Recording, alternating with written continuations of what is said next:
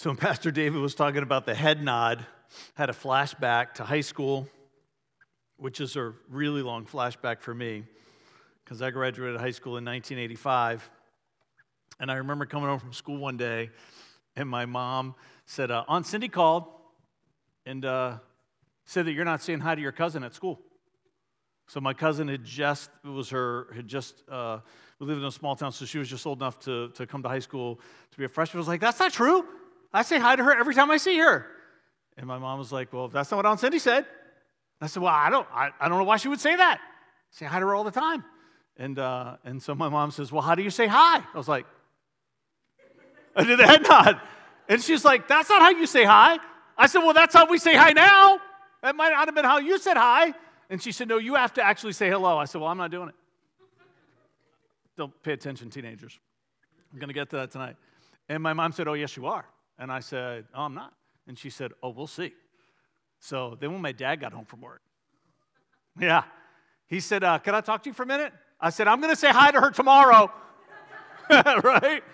Yep, sometimes it's a team effort. The head nod took me back. Whew, broke out into a sweat there. I could almost hear my mom saying both my first names, Joseph Frederick, middle and first and middle. It's good to have our Suffolk campus here with us tonight. Come on. We know there's a bunch of people watching online, so I'm going to do my best to stay close to the table, not wander out of the camera view. So if you're watching online, we want to say welcome. You know, I was trying to figure out, you know, because usually in worship, you know, some people are, are more expressive than others, right? That's part we want you to find a freedom here. But I was like, somebody is really excited here tonight, but I couldn't figure out who it was. And then I was like, oh, Suffolk is here. Tammy Masters is with us. Come on. So you go, lady. Don't shrink back. You never, ever. I was like, I love that. I love that. Unashamed passion. Don't change, Tammy. Don't change. Come on. Don't, don't change. Hey, I do appreciate you being here. You know, we're just we're doing what everybody else is doing. We're making decisions week by week, but we did have such a sense that we were supposed to be here tonight. I just want you to know that, that we have strict uh, protocols that we follow with our kid spaces. We've been doing this forever since the start of the church. And so we don't have to make any changes there because we already do such a, uh, a great job of sanitation in our kids' spaces. We are saying, like everybody else is saying, if you're not feeling well, we would prefer that you stay home you know, exercise wisdom when it comes to contact. And part of it is that you might not have a problem con- being in physical contact with other people, but they might, right? And so let's be respectful for others. We're going to start doing dis- extra disinfecting here in the building so it's a safe place to come.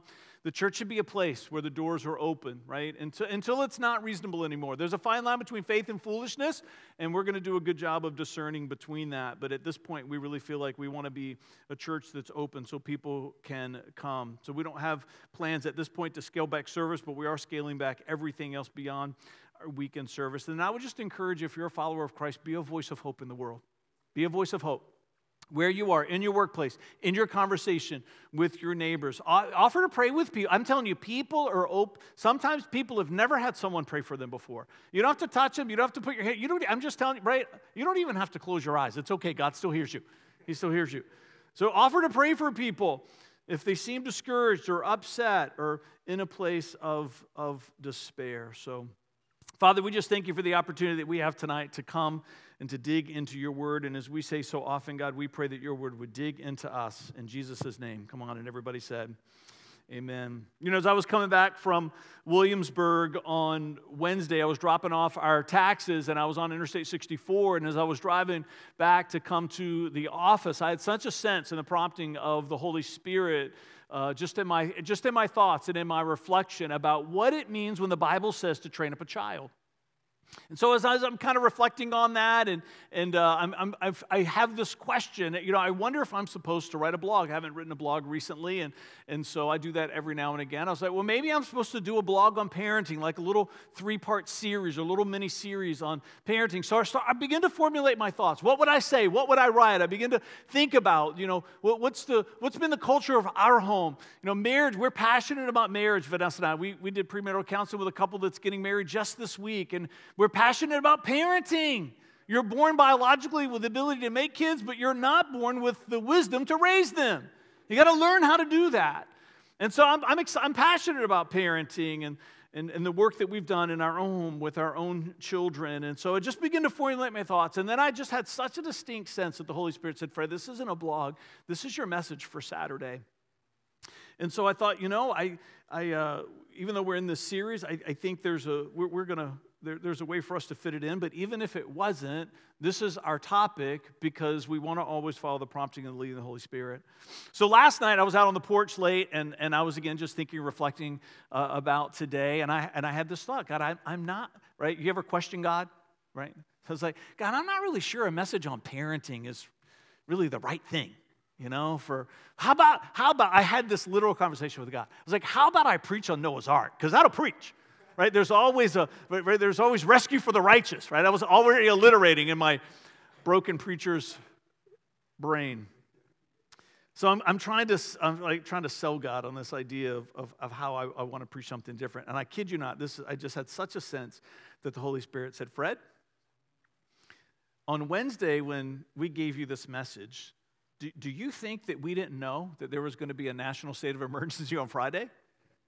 And I was like, okay, you, all right, all right, you got me there. That whole thing about you being all knowing, right? I get it.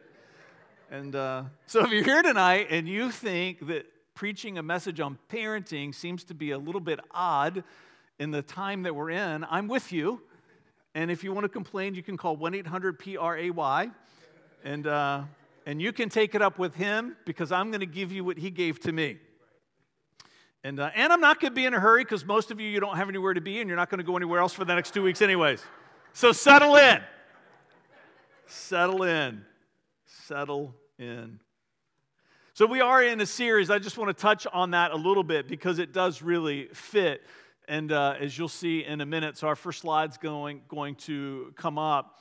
But, but this is the series that we're in, right? Project Hear. It's based on the Old Testament word Shema.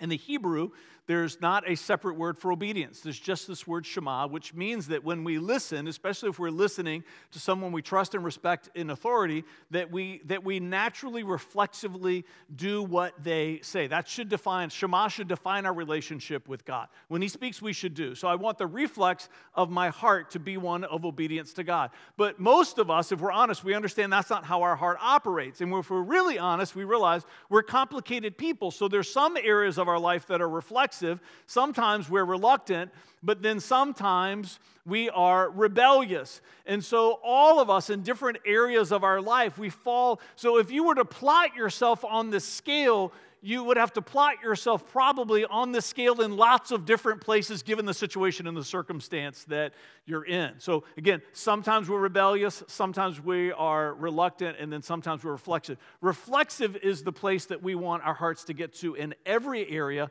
of our lives. That's a mark of spiritual maturity right? We want to decrease rebelliousness, we want to decrease reluctance, and we want reflexive obedience to be the natural part of who we are. So, this series is working through these five conversions. That was my intention through this series, touching on each one of these. And we've done uh, introduction to the series, we've done religious conversion, we've also done intellectual conversion. And as we continue through this series, which we plan to do, we'll continue to touch those other ones, and you can get those on our podcast. And also, I try to mention every week that our notes are always online. We tend to cover a lot of textual ground, which can be a frustration to note takers if we move faster than you would prefer. But this is always online as a PDF, and you can download that. If you need help with that, then see someone in our youth ministry and they can direct you.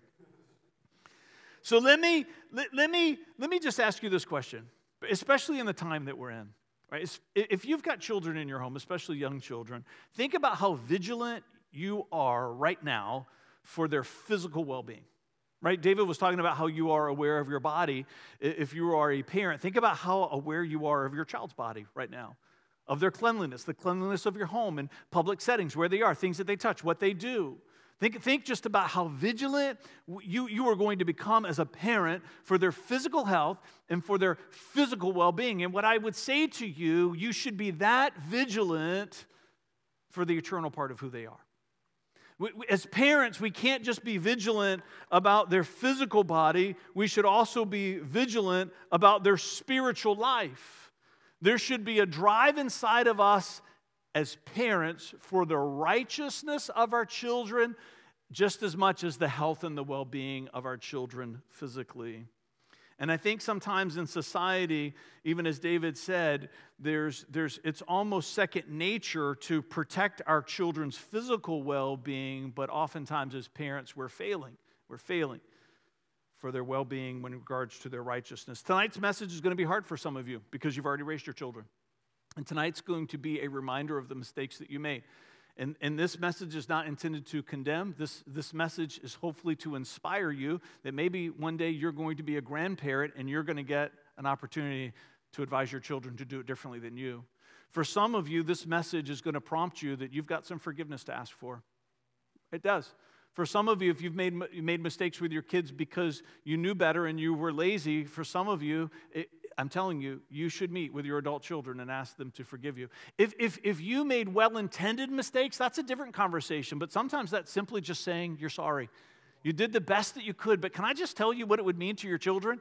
Because they know where you fell short. Talk about it as a family. It's okay to say you're sorry. It's okay to say that you wish you had done better. I'll never forget a conversation I had with my father. God rest him, died five years ago. That um, I was out of college and I was at home and and uh, I grew up in the country in Varina, and, and, uh, and, and we were on a septic system, and one of the main sewer lines had collapsed in the yard, and so we were digging it up. And so we were literally up to our knees in, right? And uh, like Vanessa's story on the motorcycle. And, uh, and so we're digging, and I'll, and I'll never forget my dad stopped for a minute and looked at me and, uh, and just said, I know we didn't do everything right, and I'm sorry. And the tears that were that were coming down his cheeks. And they did a lot right. And can I just tell you what that meant to me as his son? We didn't have a long conversation. We, we didn't, it, didn't, it didn't become this, this on, but it was just a moment where he knew he needed to say something to me as his son. I'm just telling you, some of you, you, you got to find the courage to say that to your children. Set aside your pride. Set aside your pride and humble yourself. And for some of you, while your children are still at home, for some of you, while your children are still young, I hope that a lot of the things that I'm going to say tonight are going to redirect the way that you parent and give you a sense of empowerment and give you a strategy that you can follow. I want to talk to you about parenting goals that maybe that you have that you shouldn't have because they're goals that the world has given to you. I want to show you this list. I want to show you this list. I want my child to be happy. I want, I want my, my children to like me. I want my children to be accepted. I want my children to be successful. And we're going to stay on this list just for a minute. Now, now, when I look at that list, I want you to hear me say these are not bad things. In fact, can I just tell you, for all of my children, I, I want them to be happy in life. I want my children to like me. I want my children to be accepted, social, social acceptance. And I want my children to be successful. But what I'm saying to you is these cannot be the most important things that you're hoping for for your children.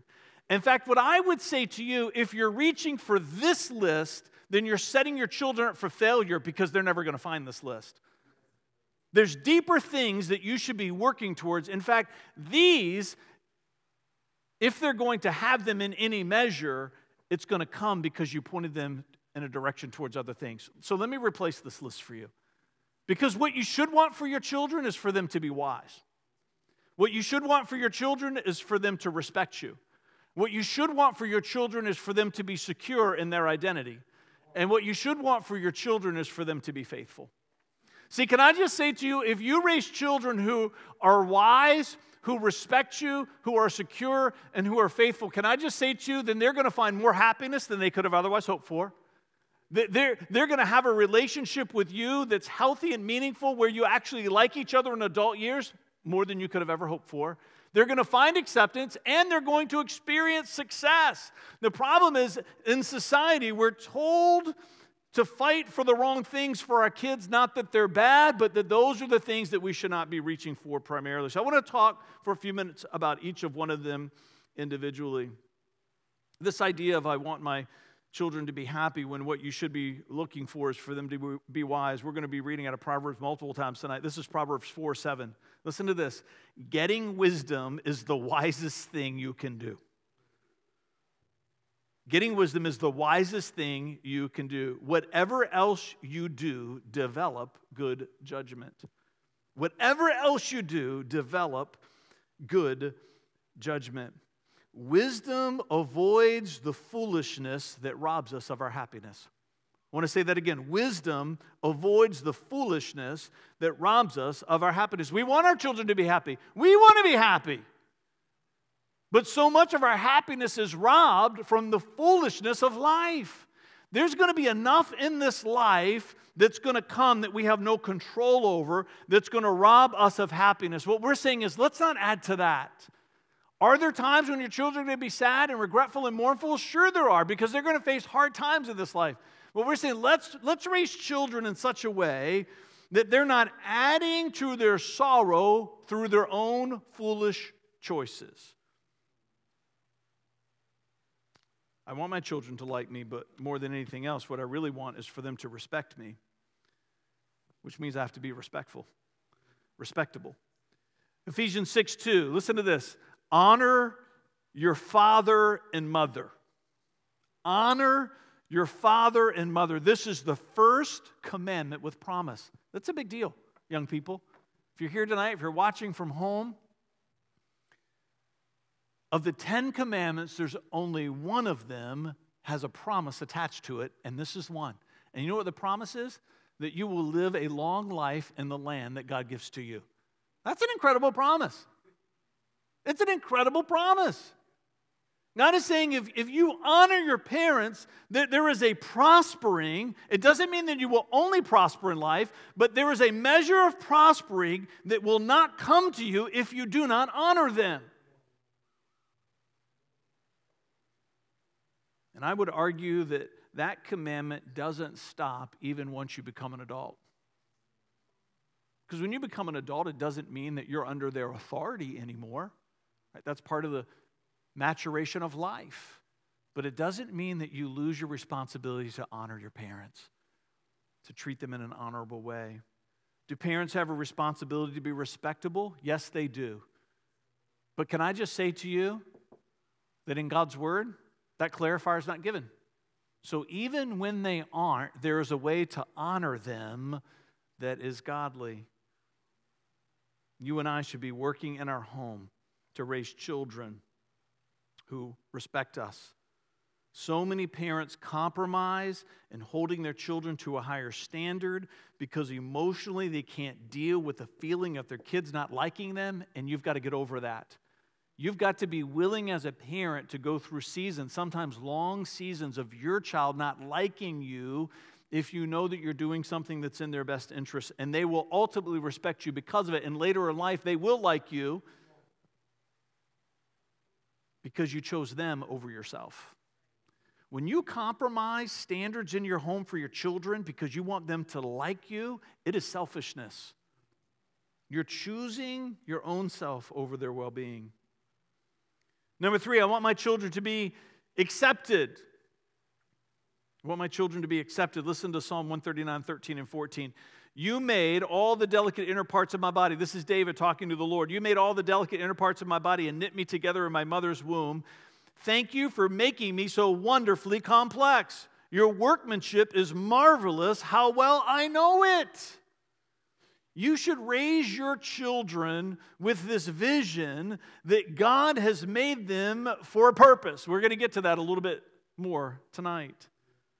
But can I just tell you, identity for your child starts by having an identity as part of your family, but very quickly, their biggest identity should be that in their relationship with their Heavenly Father.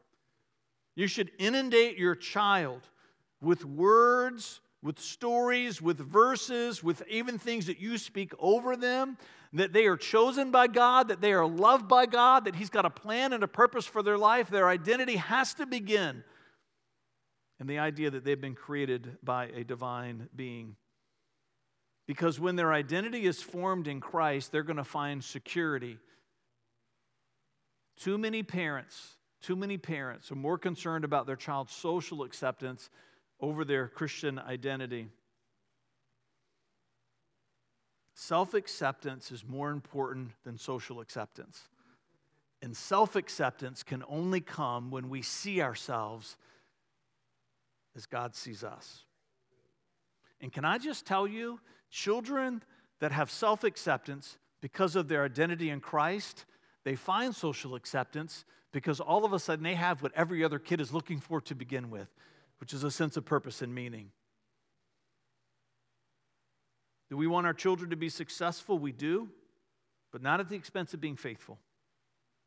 Luke 12, 15, then he said, Beware, guard against every kind of greed. Life is not measured by how much you own. Teach your children not to chase material things, teach your children to chase a calling. Teach your children to have a dream for a purpose, which is what we've already talked about in identity. But then that identity has got to begin to drive them in their choices. You don't want your children to chase after money. You don't want your children to chase, chase after material things. Is money bad? No, it's not. Are material things bad? No, it's not. Those are things that, that, that God created us a capacity to have those things to enjoy life, but that can't be where we find meaning in life.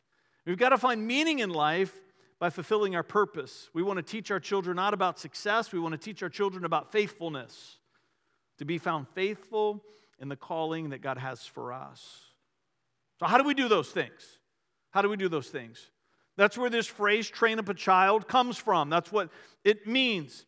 In Proverbs 22 6, I'm going to read you the King James, but then I want to read it out of the New Living Translation. The King James says this Train up a child in the way that he should go, and when he is old, he will not depart from it. Now, I don't know about you, but I grew up in an area where this verse was talked about a lot, and usually the context of this verse was, was it was used as a promise that was given to parents of wayward children. Right? Train up a child in the way they should go. When he was old, he will not depart from it. Meaning that if you did, if you did your part when they were young, even though they've wandered away, they'll come back to it. That's God's promise. Now, are there other verses in the Bible that speak to hope for wayward children? Sure, absolutely they do. I love that even the parable of the prodigal son talks about not giving up hope. Love how the, the father was waiting for the son to come home as if he knew he was coming. He'd been waiting there for years because there was hope for the wayward child. But can I just say to you, that's not what Proverbs 22 6 is about. This verse is not about hope for wayward children. This hope is a challenge to parents to do the right thing when they're young so that they never get off the path to begin with. Train up a child. Let me read it in the New Living Translation, which gets a little better. Direct your children onto the right path, and when they are older, they will not leave it because they've stayed on it.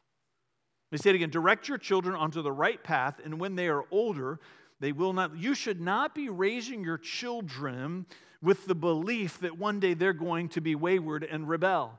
You should be raising your children with the belief and the expectation that they're going to find a vision for the adventure that God has for them. And when the world comes to present them something different, they're going to scoff at it because they see the cheap imitation that it is. Direct your children onto the right path, and when they are older, they will not leave it. I'm not talking about kids not making mistakes. Kids make mistakes. We make mistakes. That's not what we're talking about. I'm not talking about lapse of judgment, momentary mistakes. I'm not talking about veering a little bit here and there. What we're talking about is people that are wayward, people that just walk away into a life of debauchery. That should not be the journey of your children if you're doing your part when they're young. Now, what I love to partner with Proverbs 22 6 is Proverbs 29 18, because herein comes our strategy. The way in which we train up a child is through this idea of Shema, which fits into our sermon series. 29:18 says, Where there is no vision in the King James, the people perish, but he that keepeth the law, happy is he. Now, let me read it in the New Living Translation. When people do not accept divine guidance, guidance they run wild but whoever obeys the law is joyful. Now, why do I connect Proverbs 29 18 to Proverbs 22 6? The reason is because my parenting strategy should be to give my children ultimately a vision for a life of surrender to divine guidance.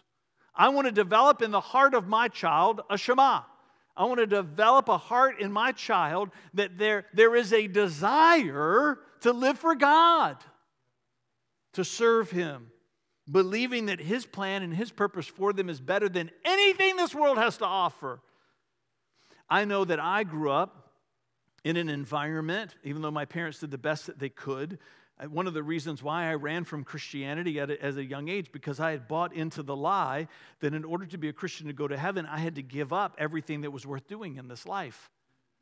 But you, you understand the, the deception of that, right? Because the truth is just the opposite that wandering away from the goodness of God and the plan of God is actually settling for less.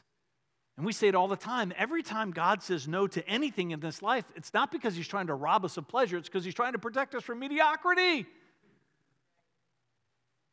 He knows the path to the best life possible. And you and I should give our child a vision for that life. Let me share this statement with you. I'm going to give you three aspects of the culture of a home to do these things. The culture of your home ultimately determines the condition of your child's heart. The culture of your home ultimately determines the condition of your child's heart.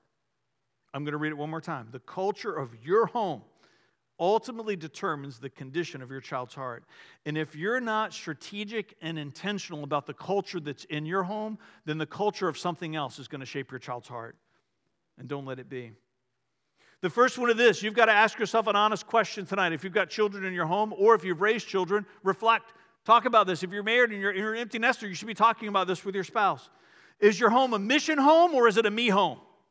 Is it a mission home or is it a me home? Philippians 2 3 through 4. Don't be selfish. Don't try to impress others. Be humble, thinking of others is better than yourselves. Don't look out only for your own interests, but take an interest in others too. Is that the culture of your home? Because it should be if it's a mission home. If you have a me home, these are the kinds of questions that you tend to ask for yourself and for your children. How does this benefit me? Am I getting my way? Is this what's best for me? Is this convenient for me? You, you, see all these lists I'm working with tonight? This, this is the subtle deception. None of these things are evil or bad. You tracking with me? They're not evil or bad. And that's why we find ourselves slipping into these mindsets and mentalities. And the way that your child adopts this type of mindset and mentality is through observing your own behavior and your conversations. When you're in a conflict at work, when you're in a conflict with your neighbor, when you're in an argument with your spouse, what is, what is your child learning about life through observing your behavior? Are you raising a me oriented child because you have a me oriented attitude towards life? When you're thinking about situations and circumstances that you're in, even in church, where do you, what do you go to first? Are you going to first, how does this benefit me? Am I getting my way? Is this what's best for me? Is this what's convenient for me? Let me give you what a mission oriented home. A mission oriented home, the culture of a mission oriented home tends to ask these questions first How can I help others? Ouch.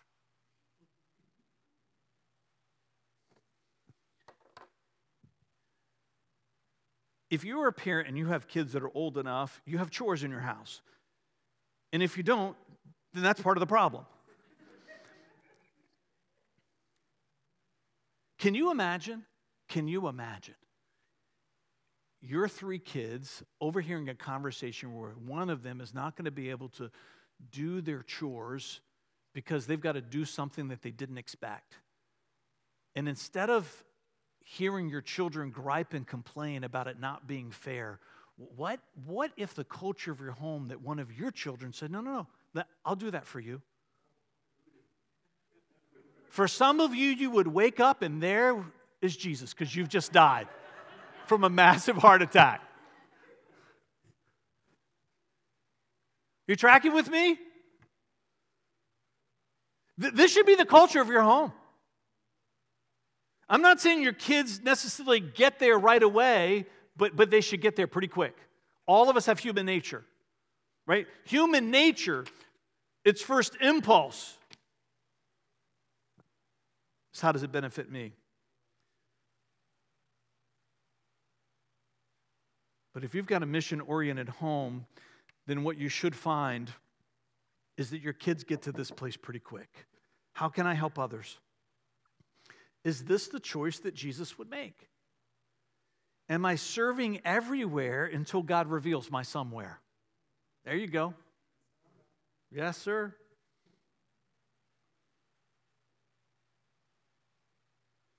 If it takes you six months to a year to figure out where you're supposed to serve in the church that you call home, what do you think you're modeling for your children? Am I serving everywhere until God reveals my somewhere? Am I deferring to the preferences of others? I'm not talking about allowing yourself to be taken advantage of. I'm not talking about not standing up for yourself at times. We understand that's not what we're talking about tonight. What we're saying is raise children who are not me minded, but raise children who are mission minded. That they understand that God created them for a purpose. And part of that purpose is to serve their fellow man. Matthew 20, 28, for even the Son of Man came not to be served, but to serve others and to give his life as a ransom for many. Can I just tell you that for some of you, your children are hoping to be successful one day because they bought into the belief that the more power that they have and the more resources that they have and the more money that they have, that more people will serve them instead of them having to serve them. And that's backwards. You should be raising children that have a dream for faithfulness in their calling, and that if, if by God's design, part of that calling is for them to have resources and authority and privileges, that you're raising children who are going to say, Now I'm excited because I get to serve my world even more than what I've could before. Ephesians 2:10 For we are God's masterpiece. Come on. Masterpiece. Sometimes I know it feels like God crumpled up the paper and tossed it aside and started over. But that's not true for any human being. Every person is a masterpiece in God's eyes. He has created us anew in Christ Jesus so what? So we can do the good things he planned for us long ago. Your children should be growing up in a home that has this belief and this vision and this idea that God created them for this incredible journey. There's an adventure in this life that's waiting for them, and they can't wait to give themselves to it. And much of that journey is always going to be meeting the needs of others, oftentimes at the expense of themselves. What are they observing in you, your thoughts, your attitudes, your behavior? You're teaching your children to be me people, or are you teaching your children to be mission minded people? The culture of your home ultimately determines the condition of your child's heart. Morality or monasticism?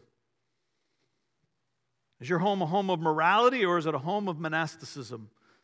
And we're going to cover this in greater detail in a couple of weeks when I talk about a moral conversion, so we're not going to dig too deep in it tonight but I, I do want to touch on it.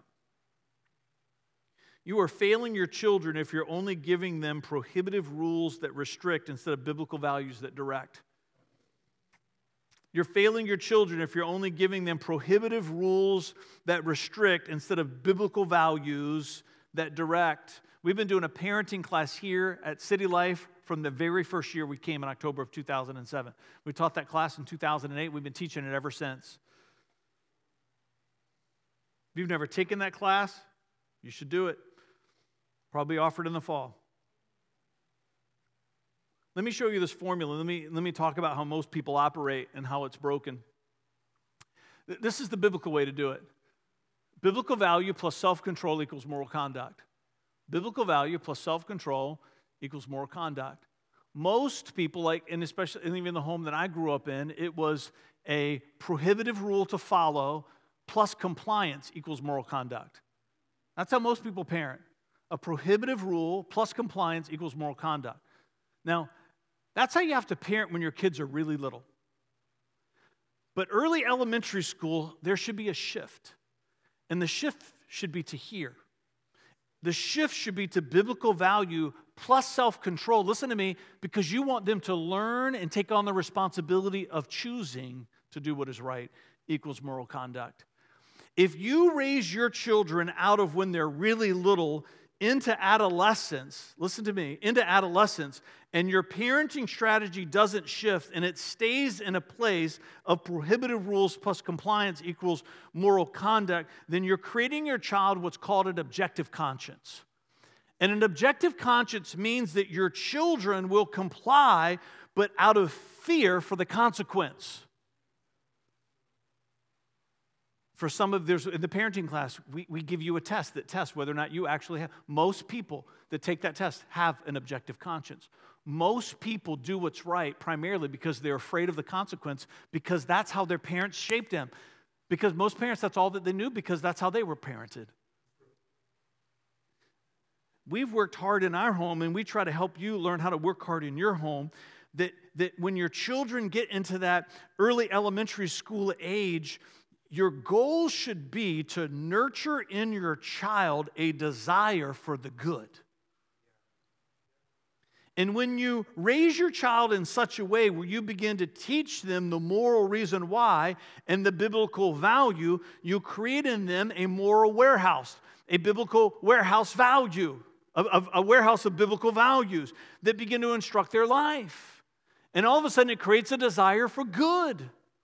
It creates a desire for righteousness. So that when there is an opportunity to do something that they shouldn't do, they don't do it not because they're afraid of the consequence, they don't do it because they recognize that it's wrong and they prefer the desire for what is good. This is what God talks about with us and our relationship with Him. This, we talk about this all the time in our lives as devoted followers of Christ. God doesn't want us to worship and come to church and read the Bible and serve because they're afraid that He might punish us. We do these things because we believe that they are the pathways to life and meaning and fullness. 1 Samuel 15, 22. But Sam, Samuel replied, replied, What is more pleasing to the Lord? Listen to this your burnt offering and sacrifice, or your obedience to his voice? Shema. Listen, obedience is better than sacrifice.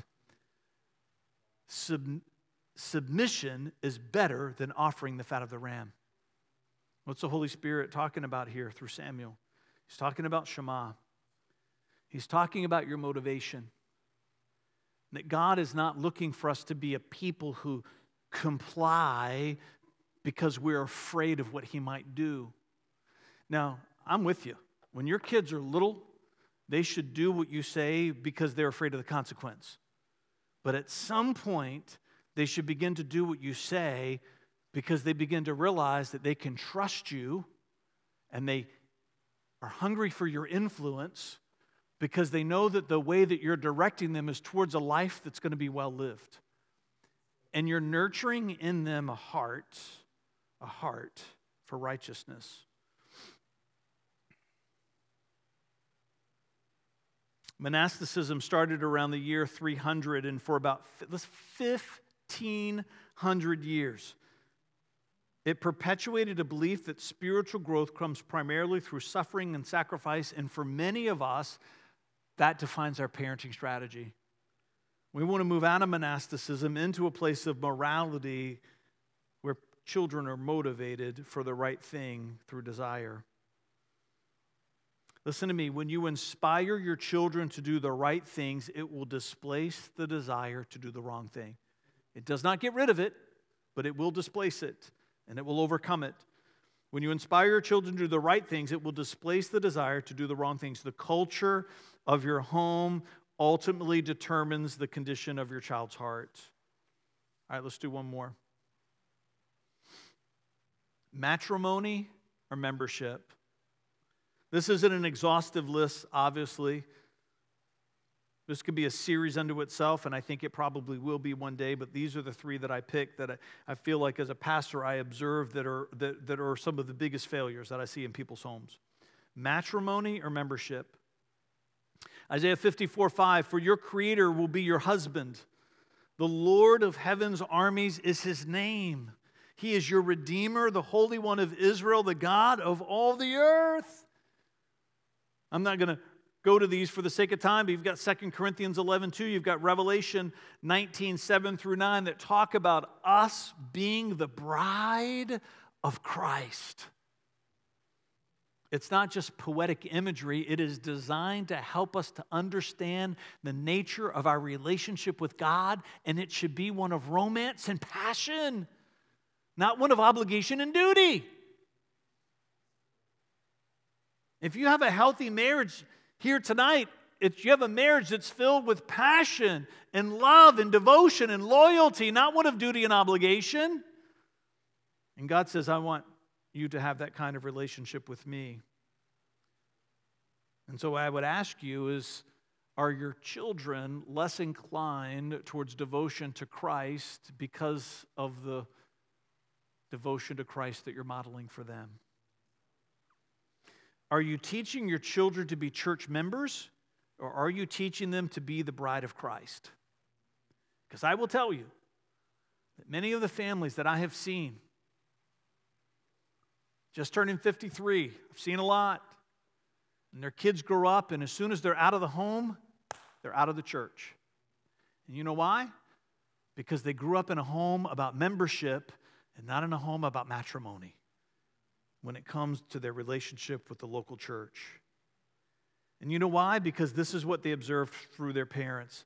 Membership, it seeks privileges, title, recognition, convenience, preferences, and negotiation. What does negotiation mean? Is it means that you negotiate your duty to the local church based on what you're willing to get in turn. So many of the children that I've seen that can't wait to get away from the church when they get away from their house, it's because their parents did not give them a vision for what it means to be the bride of Christ. Listen to Luke 17, 7 through 10. When a servant comes in from plowing or taking care of the sheep, does his master say, Come in and eat with me? No. He says, Prepare my wheel, meal. Put on your apron and serve me while I eat. Then you can eat later. Does the master thank the servant for doing what he was told to do? Of course not. Listen, listen to what Jesus says. In the same way, when you obey me, you should say, We are unworthy servants who have simply done our duty. Wow. Wow. What's Jesus saying? He's saying, Hey, as, as people, we have a tendency to want accolades for things that we should recognize it's just our duty to do it to begin with, and that there's meaning and fulfillment in doing the duty itself. For so many people, they're raised in a home through by parents who neglect their duty in the local church because their parents are saying, What's in it for me? And all of a sudden, children are raised with this idea of local church is negotiated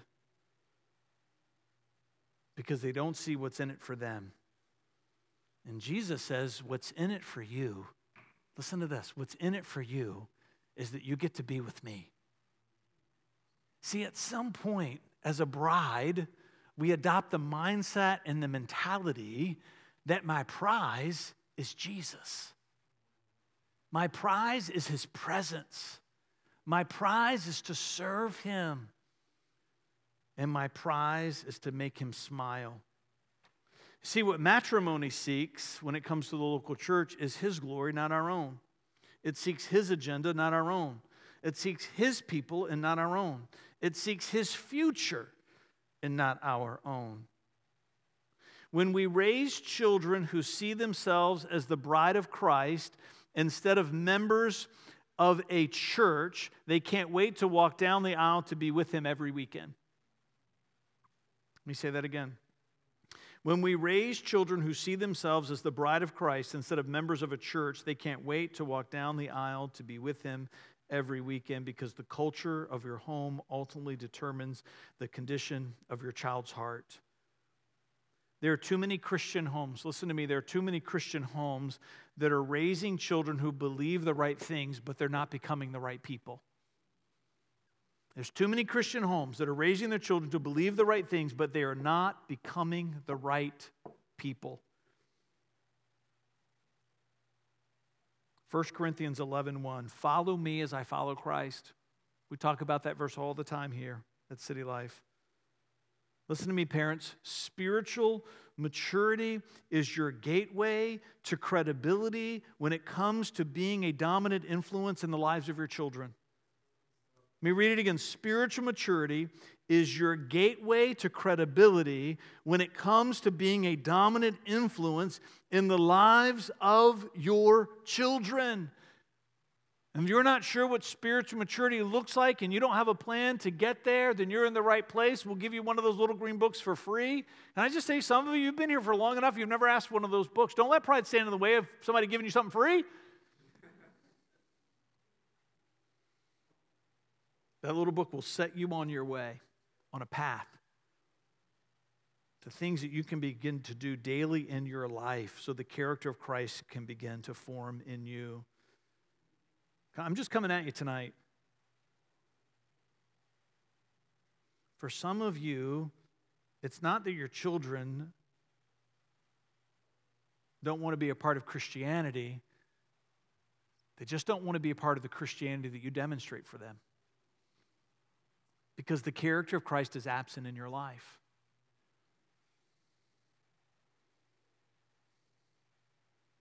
You and I have been given a sacred, sacred responsibility as parents. Sacred responsibility. To be their protector? Absolutely. To be their provider? You better believe it. You better believe it. But can we just agree one of the most sacred responsibilities that we have as parents is to create a culture in our home that nurtures a heart of Shema and the heart of our children? Because we give them a vision for a life that is surrendered to divine guidance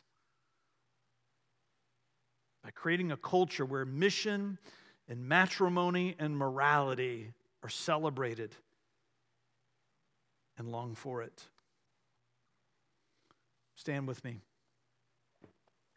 Jesus. Come on, 638. That's not too bad.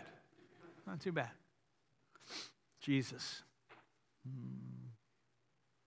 Father, I pray, I pray that tonight is going to start a conversation. Brother, that's my hope. That tonight is going to start a conversation between husbands and wives who are going to ask themselves this question What kind of culture are we building in our home? And are we building the kind of culture that's setting our children up for a life of Shema? Are we creating the kind of culture in our home where there is desire for righteousness and for doing good? Are we creating the kind of culture in our home? Are we training up our child in the way that they should go so that being on this path of godliness is their prize? Because we know that just like when we're traveling and we're trying to find our way towards a destination, that we have a vision for where we want to go. And it's that vision that keeps us on track.